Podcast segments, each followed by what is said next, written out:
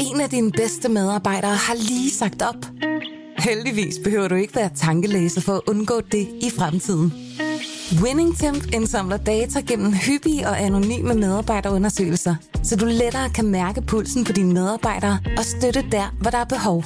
Kunder som Alfa Laval, Orkla og Volvo bruger allerede WinningTemp og ser, at det øger trivsel, reducerer turnover og hjælper med at fastholde talenter. Få gratis gennemgang allerede i dag på winningtemp.com.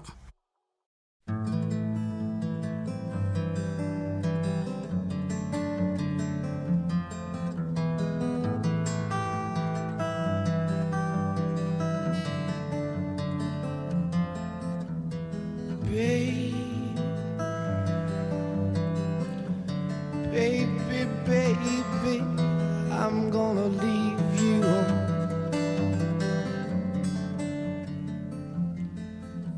said, baby,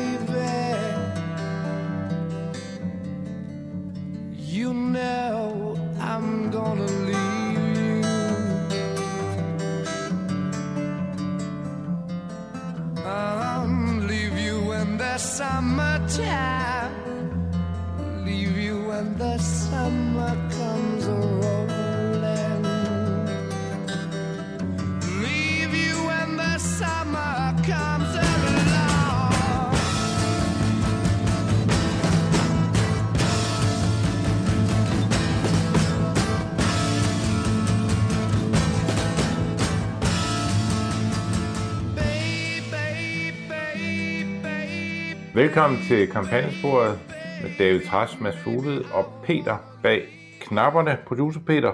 Øh, David, vi er jo, øh, ja, altså jeg har jo, øh, jeg har begyndt at, at, at læse, sidst havde jeg læst om Beastie Boys, og nu er jeg gået i gang med, øh, den er jeg blevet færdig med, det var en god oplevelse, det var deres selvbiografi, ja. og så er der kommet en, øh, en biografi skrevet af Bob Spitz øh, om øh, Led Zeppelin, og den er jeg så gået i gang med nu, og, øh, og, den har jeg set meget frem til. Bob Spitz har tidligere skrevet, skrevet om, om øh, blandt andet andre Beatles og, og Julia Child, øh, og, og øh, de var begge ret fantastiske, selvom det var to kunstnere og et band, jeg ikke, der ikke interesserede mig så meget, så synes jeg, han var en, var en fantastisk til at, og, og sådan samle en tid op og så videre. Og da han skriver den her, jeg er ikke kommet så langt i biografien, men den starter på en ret fantastisk façon, biografien om Led Zeppelin. Han beskriver, hvordan de spiller deres øh, første, et af deres, en af deres aller, aller første, måske deres første koncert i USA. Og der er der en musikjournalist, der er taget op for at høre dem, øh, og da han ankommer til koncerten, der øh, bliver, er han vidne til noget meget specielt, nemlig at øh, blandt andet spiller Led Zeppelin øh, det her nummer af øh, Anne Bredon, der hedder Baby I'm Gonna Leave You, som John Baez havde gjort øh, berømt, men Led Zeppelin havde lavet fuldstændig om. Øh, og da, da de spiller koncerten, så er, tager publikum så godt imod dem, at, øh, de, at de, skal, de vil have dem til at spille videre. Men Led Zeppelin har ikke mere materiale. De har kun lavet materialet til det her deres debutalbum, og de har simpelthen ikke flere sange, de kan spille. Og så øh, sker der det usædvanlige, at de begynder forfra på deres koncert. Så de, holder, de spiller alle de numre, de lige har spillet endnu en gang.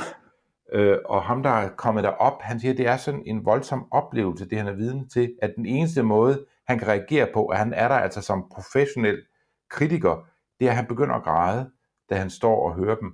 Og jeg har, øh, da jeg læste det der, tænkte jeg, er der, er der en koncert i verdenshistorien, jeg gerne ville have været til, så er det måske den koncert der, øh, at, at der, der var så voldsomt på de, de, de der var til stede, at, at øh, en, en professionel journalist begynder at græde over det, han ser, og publikum jublede, da de spillede alle deres numre en gang til. Jeg har aldrig hørt om et band, der har spillet deres setliste, og så siger til publikum, vi kan ikke spille mere, vi har ikke flere numre, og så flipper publikum så meget ud, og de vil have mere, og så spiller de alle deres numre igen, og publikum går i ekstase, og det var en enorm lang kon- koncert, og fra dag af var Led Zeppelin øh, USA-eventyr øh, begyndt, som jo både skulle være det, der skabte dem som orkester, nok verdenshistoriens største orkester, øh, og øh, også øh, blev deres endeligt øh, på sin egen façon, for det var der, de lærte alle deres, øh, deres unåder over i USA, de unåder, der skulle knække dem som, som orkester. Men jeg har lige gået i gang med Bob Spitz, og hvis den fortsætter med at være lige så god, som den er i de første fire kapitler, så, øh, så kan jeg varmt anbefale den. Jeg vil så sige, Mads, at du har det med at blive grebet af de her øh, øh, historier, fordi det, det lød rigtig godt, lige indtil du sagde verdenshistoriens måske Største. Orkester, eller sagde du faktisk verdenshistoriens Ja. bedste og største? Nå, Åh, største, det er Led ikke bedste Zeppelin, nødvendigvis. De, de er vel, øh, jo det er de vel. Der, jeg ved ikke, hvem der... Ja, det er måske store ord, store ord, men, men, men, men øh, altså, der er jo også Rolling Stones og The Jamen, Beatles, det, og ja, hvem vi nu ellers de komme i er tanke om. bestemt også med i den Superliga, som Led Zeppelin er i spidsene for. Ja, øh, bare, lige for, bare lige for at sige, hvor, hvor- langt vi står fra hinanden der, Mads. Så lige inden øh, vi gik i gang med udsendelsen, der, der nød jeg lige at spille en, øh, en, en, en gammel øh, Anne Linnet sang for mig selv. Jeg skal nok lade være med at spille den nu. Øh, en, der er skrevet af Johannes Møllehave. Øh, det er den, Ja. der hedder Timer og Dag og Uge. Dem får vi lov at bruge. Stjerner og sol og måne, dem Det- får vi der- lov at låne. Det, det, jeg kan godt høre, det, det lyder som sådan en, en, en, en hvad hedder det, poesibog, jeg læser op Hvis af. du var til en Led Zeppelin-koncert, og det var slut, så tror jeg, du ville have det rigtig skidt, hvis de fortalte dig, og nu spiller vi det hele endnu en gang. Sådan vil jeg nok måske omvendt have det med en anden koncert. Ja, det kunne man godt forestille. Dem kan du komme til endnu. Nej, jeg skal ikke være for hård af øh, den ende. Jeg synes faktisk, hun er en, øh, en undervurderet øh, kunstner, øh, også selvom jeg ikke har brugt så mange kræfter på øh, hendes sangskat. Ja, det var vi glade for at høre. Det var, det var, det var et, et rørende øjeblik, hvor du sagde det. Jeg synes jo, der var noget ved den der øh, fantastiske fortælling, du havde om Led Zeppelin, at man bare tog det hele en gang mere, som, øh, som på en eller anden måde øh, minder om, når vi dækker amerikansk politik øh, her i kampagnesporet, Mads. Fordi nogle gange så føles det jo som sådan et déjà vu, øh, vi hele tiden øh, øh, kører en, en Vi har, et vi har kun spor med et Donald nummer Trump, der stadigvæk findes. David Og så, og så, det, det er, Donald Trump et har gjort noget skørt, og det spiller vi hver uge. Og så har vi sådan et spor ved siden af, hvor den pæne mand, øh, Joe Biden, han er sådan, øh, moster lidt fremad med sine, sine, Jo, Joe sine Biden forskellige forslag. stadigvæk. Det, er- det, det er et, øh, vores B-side. Ja. Ved du at vi skal lige tage, vi skal lige, øh, øh, lad os lige øh, starte med, med, med Joe Biden, fordi nu optager vi, hvor det er torsdag, men onsdag i, i, i USA, der leverede han på et af sine valgløfter til venstrefløjen, tror jeg godt, man kan sige, nemlig løftet om, at rigtig mange amerikanere får eftergivet deres studiegæld. Ikke et hele studiegælden, men et sted mellem 10.000 og, og, og 20.000 dollars, lidt afhængig af deres, eller fuldstændig afhængig af deres nuværende indkomst. Det er, øh, var var et populært løfte, da han kom med det i, i valgkampen, især for, øh, for venstrefløjen, og nu, øh, nu leverer han, han så på det. Og det, det, det- det, virker som om lige nu, øh, Mads, at, at, at, Biden er inde i sådan et for ham så sjældent forløb, at, at han faktisk leverer nogle af sine politikker sådan stille og roligt øh, frem på banen, øh, og, og befolkningen bakker op om det i den forstand, at han jo faktisk er steget med 4 procent point fra et meget lavt udgangspunkt i sine approval ratings.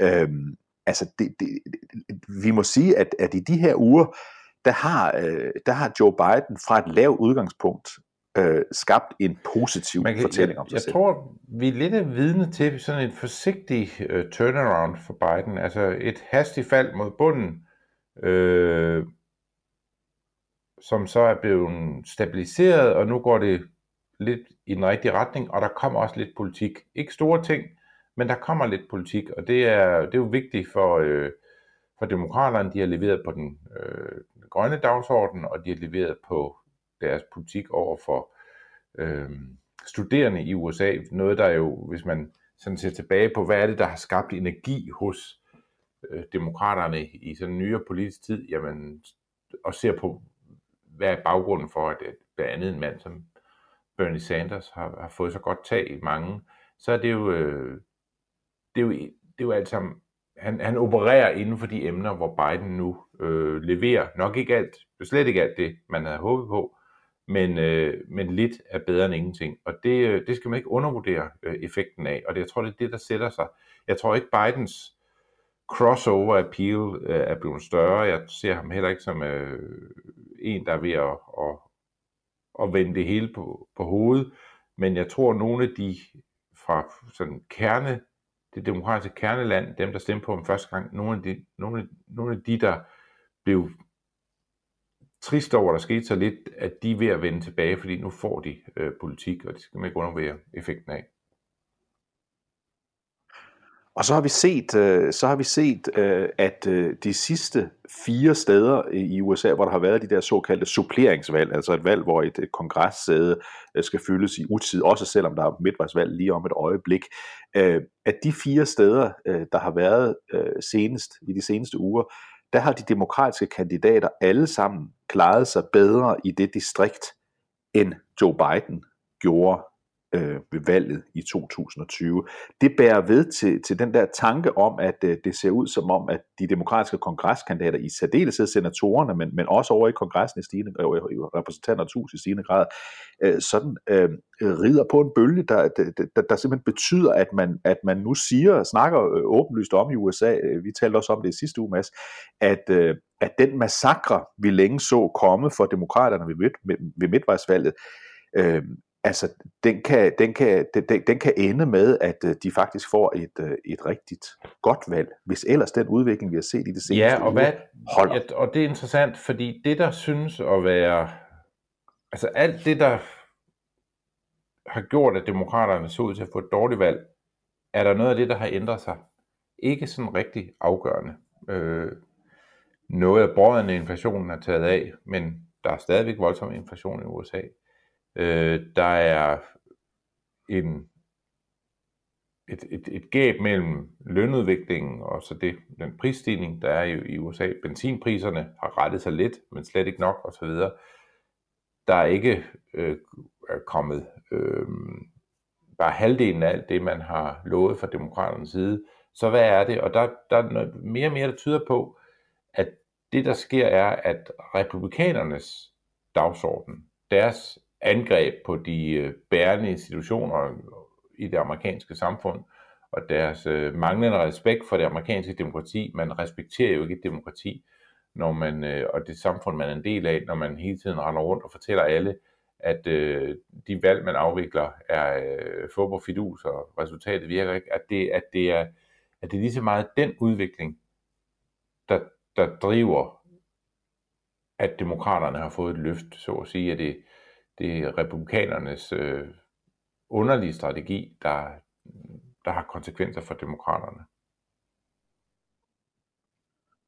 Og vi så også øh, NBC øh, News øh, i en stor øh, meningsmåling her i, i, i, i weekenden, Øhm, havde mange interessante øh, oplysninger i den store øh, måling, de lavede, men, men de to, som, som jeg hæftede mig mest ved, det var, at når du spørger de amerikanske vælgere om, hvilke emner de synes er vigtige, så var der sket to store hop øh, for, for to øh, dagsordner, som altid er sådan oppe i top 10, men altså som nu var hoppet til nummer 1 og nummer 2. Og nummer 1 for, for, for, for vælgerne, for, for, for 57 procent af de amerikanske vælgere, det var, øh, det var demokratiets øh, fremtid. Og nummer 2, det var abort.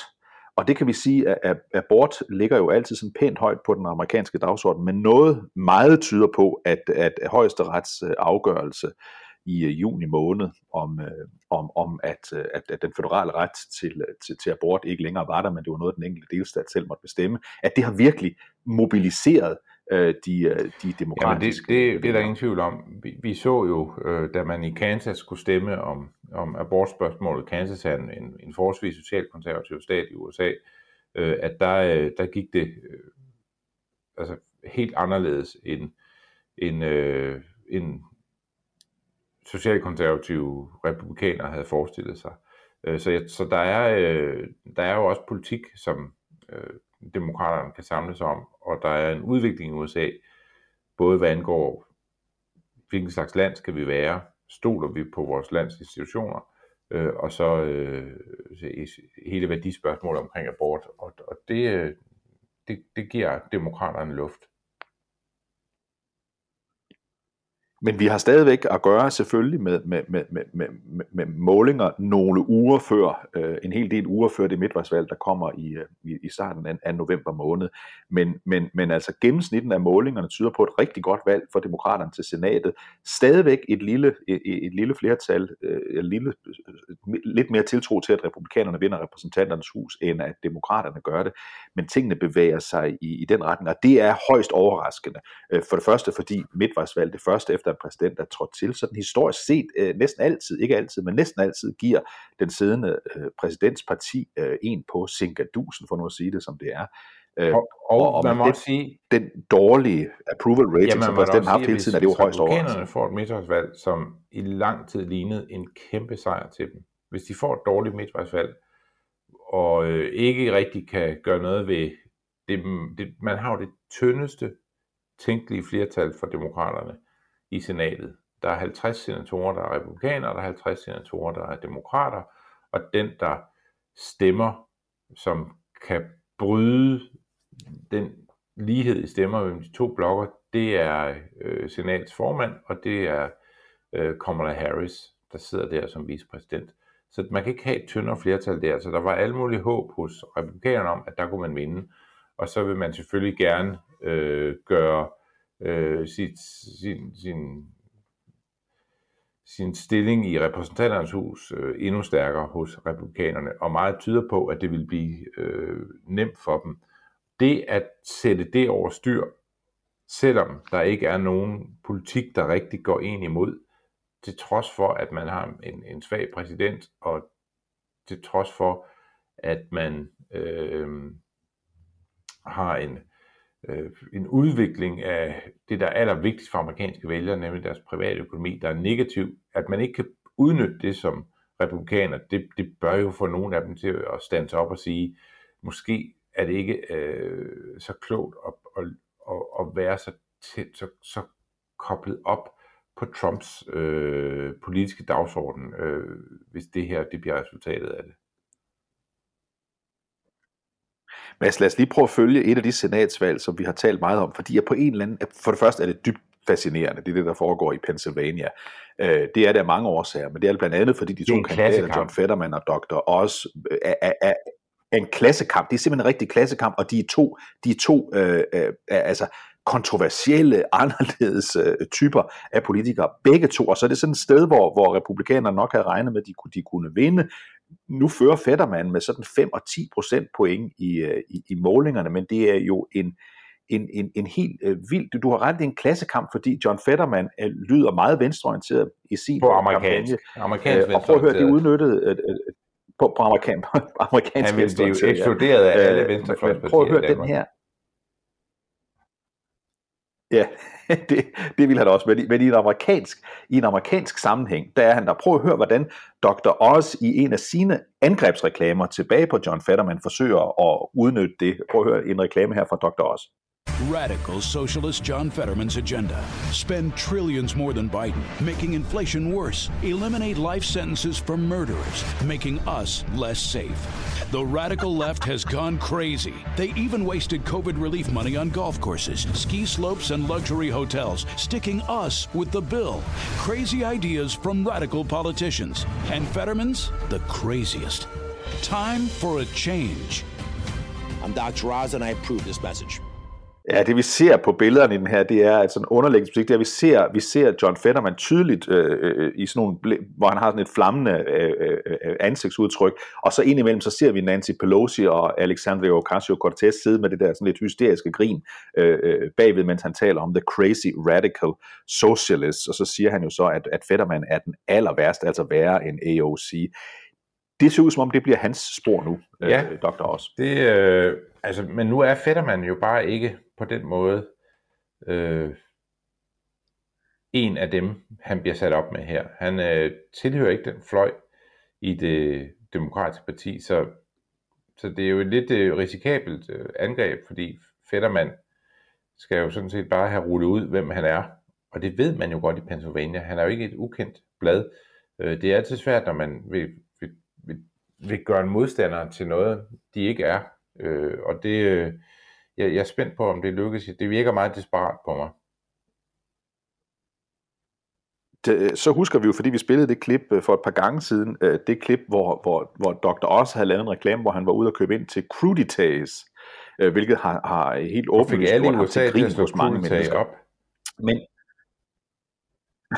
Præcis, det blev det mest søgte ord på, på, på, på Google i et, helt, øh, i, i et helt døgn. Nu har Dr. Oz, som jo hedder Dr. Oz, fordi han er doktor, tv-læge, han har jo så fået sagt, at hvis bare John Fetterman havde spist lidt flere grøntsager, lidt mere sundt, så ville han ikke have landet på hospitalet som han jo gjorde her før sommerferien, fordi han fik et slagtilfælde, og vi må jo også sige, Mads, at, Dr. mand. Undskyld, at John Fetterman, han er det, man kalder en stor mand, øh, og det fik så John Fetterman til at svare ham, at det synes han var et angreb under bæltestedet, men, men vi kan vel godt være enige om, at John Fetterman, han fører ikke lige frem øh, den Nej, pæneste det er jo det af her, alle valgkampe. valgkampe. Altså, amerikanske valgkampe er jo så voldsomme, at nogle gange kan man blive forundret over, hvad man, hvad man kan blive øh, stødt på manchetterne over øh, i USA, for han holder sig jo ikke igen, John Fetterman. Han gør, hvad han kan for at, fremstille Dr. Oz som øh, en, øh, en verdenfjerns overklasse type, der har huse over hele USA og øh,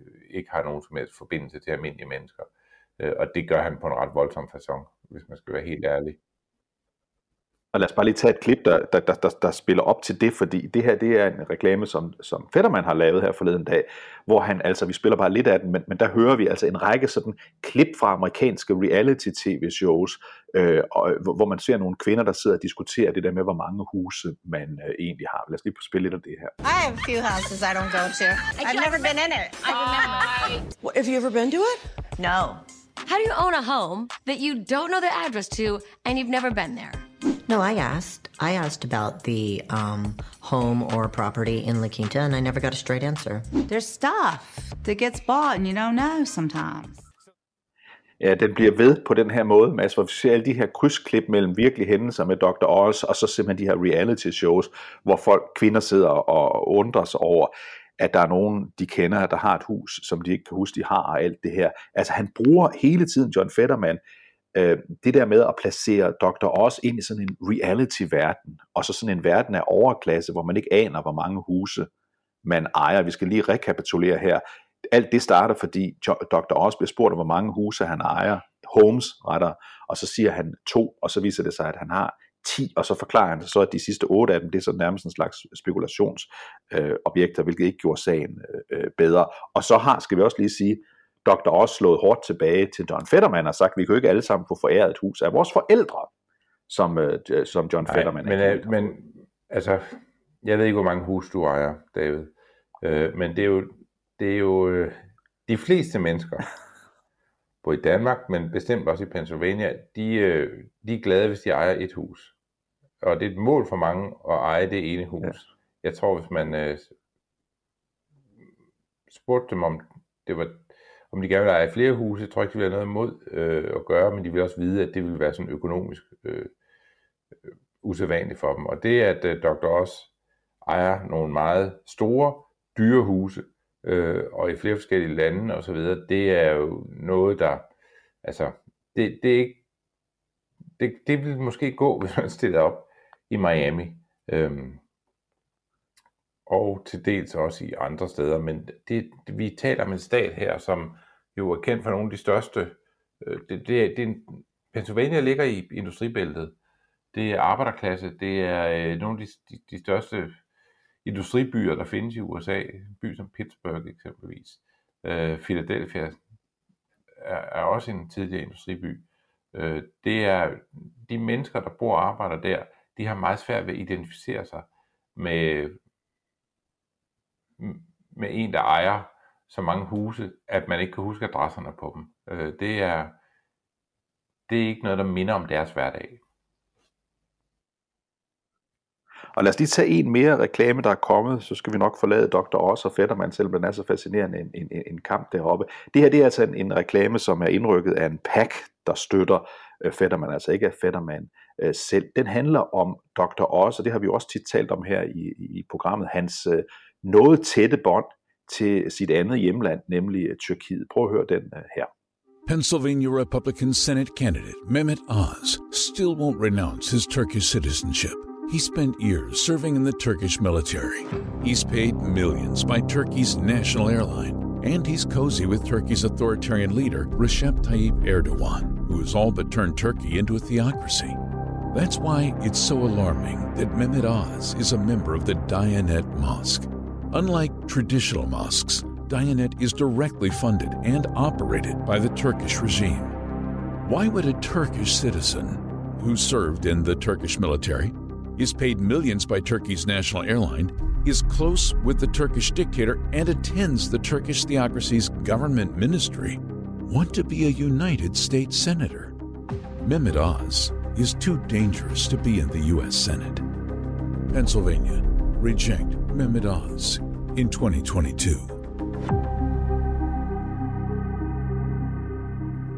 Ja, Mads, den her reklame, den kører jo på et tema, som ofte dukker op i amerikansk kan, øh, politik. Vi skal helt tilbage til, til filmen Kandidaten fra Manchuriet, altså at der sådan er sådan en eller anden øh, øh, øh fremmed magt, der styrer en, en, en politiker. Og, og i det her tilfælde må man jo bare sige, at, at Mehmet også, han har altså tætte Ja, ja, det har han, og han har rødder i Tyrkiet, så der er jo ikke øh, så meget der, som er, som er hemmeligt, men det der selvfølgelig er, øh, skal vi sige, øh, usædvanligt her, det er jo, at, at, at altså USA er jo et land, som øh, har fået indvandrere mange steder fra. Men det er også et land, der har været i krig med terrorister og international terrorisme, og i den forbindelse har deres forhold til den muslimske del af verden jo været øh, noget, der har fyldt meget. Og, og jeg opfatter det her som sådan en, øh, en under radaren øh, og, det, og, det, og ikke nogen særlig nuanceret under radaren øh, angreb på, på, på os, hvor, han, hvor man mere, altså mere eller mindre direkte siger, altså I skal lige huske, at, øh, at øh, Mehmet også, han er ikke øh, sådan klassisk amerikaner, han er egentlig øh, fra Mellemøsten, han er muslim, øh, og, øh, og det er det budskab, man vil, man vil sende. Han er ikke, som mange i det her land er, øh, hvid kristen. Han er noget andet, og jeg, jeg tror, det, det er, hvis man skal tale om noget, der er under bæltestedet, så, så, så vil jeg da nok synes, at, øh, at, at, at den her øh, reklame, den er et, øh, et godt bidrag til at få øh, valgkampen helt derned, hvor den ikke burde være. Og vi skal selvfølgelig sige, at John Fetterman, han kan vælge, hvis han vil, og lægge armslængde til at sige, det er slet ikke mig, det er bare nogen, der støtter mig, det kan jeg ikke gøre noget. Det er en klassisk amerikansk valgkampsteknik, at man får nogen andre end sig selv til at lave de her øh, reklamer, og man kan formentlig aldrig bevise, øh, at han har haft noget med den at gøre, og det er simpelthen ikke sikkert, at han har, men det er klassisk amerikansk valgkampteknik, at nogen andre end ens egen kampagne leverer de her man huske, at han også har jo faktisk flere gange talt om sin, sin tro, og han, øh, han skulle efter sine komme fra en forholdsvis religiøs familie, men er jo selv gift med en kristen. Øh, de har to børn sammen, og de er også kristne. Øh, så altså, så, så det her forsøg på at gøre ham til en, der er en sådan meget strengt praktiserende muslim, det, øh, det, det, det tåler ikke sådan, at man, øh, at man går nærmere ind i en analyse af, hvad der menes med det det ser heller ikke sådan ud, når man følger hans liv i al almindelighed, at det er der, han, øh, at det er, der, han er. Øhm, lad os lige øh, holde fast i et, et andet øh, senatsvalg. Jeg skal lige sige, at, at, at når, når vi taler om, at det ser ud som om, at demokraterne får et rigtig godt senatsvalg, så er det jo simpelthen fordi meningsmålingerne i de delstater, hvor, hvor der skal være Øh, senatsvalg, de, de tipper i, i, i de afgørende steder i øjeblikket hen til, øh, til demokraternes side. Blandt andet ser selv Marco Rubio nede i Florida ud til at være i, i, i problemer. Men et sted, øh, øh, hvor det også har set ud som om demokraterne må, måske kunne vinde et, et overraskende sejr, det er i Ohio.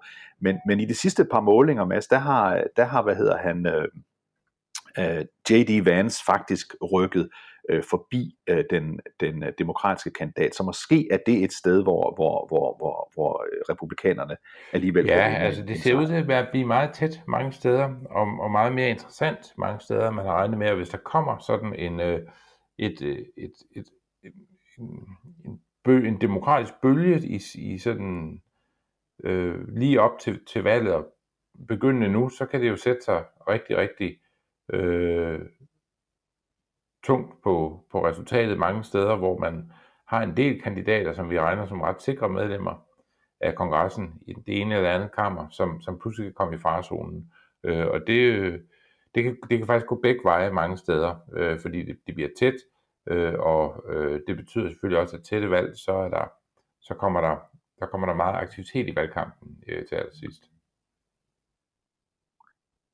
Men altså en ting, der selvfølgelig øh, fylder kolossalt meget i USA, og som muligvis er med til at skade øh, det republikanske partis kandidater, det er selvfølgelig hele affæren omkring øh, FBI's rensagning af øh, Trumps bolig i Mar-a-Lago, og, og, og, og hvad det er for nogle dokumenter, de har fået, hvor hemmelige var de, hvor, hvor, hvor slemt var det. Hele den her retssag kører øh, øh, frem og tilbage, og det vi jo bare ikke må underkende i den debat, det er, at der er et meget stort antal amerikanere, der står bag Øh, præsident, ekspræsident Trump øh, i hans øh, afvisning af, af, af den her sag.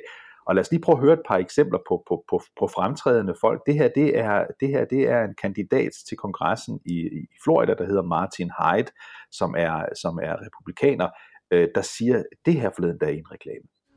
When they turned up at Mar-a-Lago and raided the home of President Trump, that was an assault on every one of the 75 million people that voted for Donald Trump. It was an assault on democracy. These people will stop at nothing. I wish they'd turn up at my home, because they'd have gone home in a body bag. Det, må ja, det er jo lidt hårdt, det sidste han siger, uh, Mads, for han siger, hvis de var kommet til mig, så var de, så, jeg ønskede, de var kommet hos mig, fordi så var de kommet ud i en ligepose, ja. så kan man have skudt dem. Det er, det er simpelthen det, han ja, det er det, han siger. Og, og, og grund til, at jeg spiller det, det er fordi, det er jo ikke et sådan, nu er det måske lidt voldsomt sagt, men det er jo et synspunkt, øh, som med lidt pænere ord måske øh, deles øh, officielt af de fleste de republikanere på noget bakke op om Donald Trump, øh, og det er vel øh, noget, de også øh, har tænkt, at det bliver man nødt til at gøre, hvis man vil, øh, hvis man vil, hvis man vil undgå, at Donald Trump blander sig i deres valgkamp, så, skal, så er det nok noget, der er påkrævet der. Jeg tror, Donald Trump er meget opmærksom på, hvem der hjælper ham, og øh, hvem han synes gør det modsatte. Og det, øh, det, er, øh, det er nok også derfor, at, øh, at vi oplever det her, den her vending, der er i, i midtvejsvalget, at, at de, de, de, de har koblet sig så meget på Donald Trumps fortællinger, at de jo også ejer hans, øh, hans nederlag, og det er jo de fleste almindelige amerikanere kan jo godt se, at der er noget galt øh, med meget af det, Trump siger. Måske ikke alt sammen, men, men det betyder så alt, at man, det er kun sådan en, en, en, en rabiat gruppe, der faktisk tror, at der har været et, et, et, et kup mod Donald Trump øh, i sin tid, eksempelvis. Men, men et, et, en rabiat gruppe af en pæn ja, en stor størrelse, skal vi dog huske at sige. Som hele tiden får mere og mere men, men, opbakning i den, i fra øh, almindelige republikanere, som privat siger det stik modsatte af det, de siger offentligt. Det også er rigtig underligt. Ja. I den NBC-måling, store måling, som jeg omtalte før, der, der, er, der er det også sådan næsten 60% af den amerikanske befolkning, og det vil jo sige, at vi rækker langt ind i republikanske rækker, men dog ikke dem alle sammen, øh, siger, at de synes, at, øh, at den undersøgelse, der nu er i gang omkring ekspræsidentens øh, øh, tilbageholden af papirer, han fik, mens han var i det hvide hus, at den, er, den skal fortsætte. Altså det, der er en ret pæn opbakning til, at, øh, at den øh, undersøgelse, den rensagning, den retssag, der skal køre, faktisk er øh, i orden og, øh, og, og nødvendig at fortsætte. Det, det, det er jo et tal, der understreger, at, øh, at, at, at Trump ganske vist altid har en, en, en meget stor og meget solid base på mange millioner øh, amerikanere. Men det er som om, han har svært ved at bryde over den base. Måske fordi det, det altså kræver, altså at man skal sig. tro på noget, som er svært at bevise i virkeligheden. Det tror jeg egentlig, og det er jeg glad for, at det er svært at, at, at gøre større end det, end det er tilfældet. Lad os lige tage et, et, et sidste klip i den her retning med, med, med en øh, øh, person, der stadigvæk står, står Trump øh, nær, nemlig, nemlig Steve Bannon, øh, der i sit øh, show øh, The War Room her øh, fortæller, øh, hvad der skal ske, når republikanerne vinder magten øh, igen. The FBI is a Gestapo. The Justice Department, Merrick Garland, you're going to go to prison, brother. We're going to be so relentless when we take power this year on your impeachment, but then after your impeachment to file criminal charges against you, you people are pure and entire scum. Okay? You have weaponized this from the beginning. You're trying to criminalize against Trump. The only way you know you can stop MAGA and stop the ascendant movement MAGA is quite simply you're going to try to use law for it. Well, it's not going to work. We're not going to tolerate it. Okay? That's it. We're going to massively win at the polls. Then we're going to impeach you guys. Then we're going to put you in prison. Okay? Because you people are a disgrace. And what you've done here, behind the scenes, your little sneaky thing on this presidential records, on this archives, is absolutely outrageous. Ja, her kan vi igen sige, der bliver, der bliver gået til den af sådan en slags uofficiel talsmand for, for eller i hvert fald en selv, selv, øh, selvudnævnt øh, uofficiel talsmand for, for ekspræsident Trump. Han siger simpelthen, at øh, FBI er Gestapo. Han siger, at, at øh, Garland, det er jo justitsministeren, øh, der siger, der jo selv har sagt, han har selv godkendt øh, rensagningen af Mar-a-Lago, at øh, han ikke bare vil blive impeached, altså sat for en rigsret og fjernet, når republikanerne efter Bannons mening vil, vil få flertal efter, efter midtvejsvalget. Han vil efterfølgende også blive sat i fængsel, altså ved en, ved en civil øh, retssag. Øhm, det er jo sådan, det her, det, det er markasprog. Øh, ja, det er det, og det er sådan, man taler i det der talkshow America, der, der bakker op om præsidenten, og det er det, der gør, at mange mennesker derude, øh, og alt for mange, som du også siger, øh, tror på det her. Men det er jo også det, der gør, at der også er mange, når de sådan hører lidt af det her, der tænker, hvad i alverden er, der foregår med vores land. Sikke noget nonsens, det bliver vi jo nødt til at bekæmpe, til trods for, at vi har en præsident, der måske kun periodisk er øh, energisk nok til at være, at være præsident, til trods for, at der er meget, vi ønskede skulle stå anderledes, eller politisk kunne bevæge sig hurtigere, så, øh, så, så det her er i hvert fald ikke det spor, vi vil ned af. Vi skal også lige sige, Mads, for vi talte jo om det sidste uge, for der, der optog vi den dag, hvor der var, midt, hvor, undskyld, hvor der var primærvalg i, i Wyoming, hvor Liz Cheney øh, var udsat for et, øh, et, øh, et, et, altså et overtagelsesforsøg, han har sagt fra en Trump-kandidat, øh, Hatesman, øh, der sagde vi jo det, som det var. Det så ud, som om Hatesman ville vinde stort. Det gjorde hun også. Liz Cheney øh, tabte øh, øh, stort i, i det her primærvalg hos republikanerne, og er derfor færdig som medlem af øh, kongressen, når det nye år, øh, øh når det nye år starter. Hun er der altså stadigvæk indtil hun er der året ude. Ikke? Men, men, men, men, men det betød jo, at, at, at, at mange alligevel sagde, hvor er det fantastisk, øh, at Liz Cheney tager den her kamp mod Trump. Og så var der en, øh, en, en, en måling, jeg ved ikke om du så den, Mads. Hvad nu hvis vi sætter tre op imod hinanden? Altså du kan stemme til et præsidentvalg på, på Biden, på Trump eller på Liz Cheney den havde YouGov øh, lavet en stor måling på, og det interessante ved den var, at, øh, at, at Liz Cheney ganske vist fik øh, mange stemmer, men hun tog dem stort set alle sammen fra Joe Biden. Og derved så ville i det, det setup, så ville det være ja, man har jo Donald haft Trump. en forestilling om, at, øh, at Cheney tale til en del af det republikanske parti, som man så kunne give et alternativ til Trump. Men i virkeligheden taler hun mest til midtersøgende demokrater, øh, som så får et øh, alternativ til Joe Biden, og det var, det var jo en, det var en stregregning. Mads, vi skal lige tage her til sidst i, i udsendelsen øh, en, en, en historie, som, som jeg faldt over i den forløbende uge i en af de amerikanske aviser, hvor, øh, hvor øh, ham, der var stabschef for John McCain øh, i, i mange år. Han er ude og ytre sin, sin, sin, sin, sin, sin, sit ubehag ved den måde, det republikanske parti er i dag. Og så siger han undervejs i det her interview, jeg er bange for, at det republikanske parti i dag er ved at falde helt fra hinanden. Er vi i virkeligheden, siger han så, er vi i virkeligheden ved at opleve den øh, situation, der opstod omkring partiet The Whigs i sin tid? Øh, så fortæl os lige, Mads, øh, hvis du kan det. Hvad var det, der skete med The Whigs i, øh, altså, i, The Whigs bryder sammen som, øh, øh, som parti. De var, altså, der er også et Whig-parti i, øh, i, øh, i England, og det skal man ikke sådan øh, lade sig øh, forstyrre af. Lederne af The Whig Party i øh, USA, de var vel det, man sådan kan kalde traditionelle konservative. I hvert fald sådan som det begreb gav mening i midten af det 19. århundrede. Øh, og de øh, findes som et alternativ til øh, demokraterne i øh, USA, det demokratiske parti. Og det, det, det, der, på det tidspunkt, hvor The Whig Party findes, der er de øh, den balance, der er, det er, at der er Whigs, og så er der demokrater. De, de to står øh, over for hinanden i det her topartis øh, system. Og de, øh, de øh, har jo sådan deres, øh, deres, deres storhedstid øh, i den periode, hvor øh, man har ledere som øh, Henry Clay og Daniel Webster, og senere får man øh, valgt også et par øh, præsidenter, William Henry Harrison, ikke så succesfuld, fordi han dør øh, ret kort tid efter, at han øh, har talt fra, til sin indsættelse, så, så dør William Henry Harrison, men ikke desto mindre man får ham valgt, og senere en øh, præsident, der hedder Zachary Taylor. Så man har sådan en periode der i, i, i 1800-tallet, i starten af 1800-tallet, indtil øh, altså de,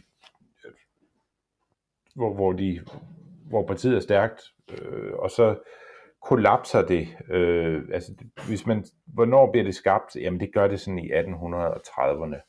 Øh, og allerede i 1850, 53 til 56, taler man om, at der kollapser partiet øh, og forsvinder øh, så igen.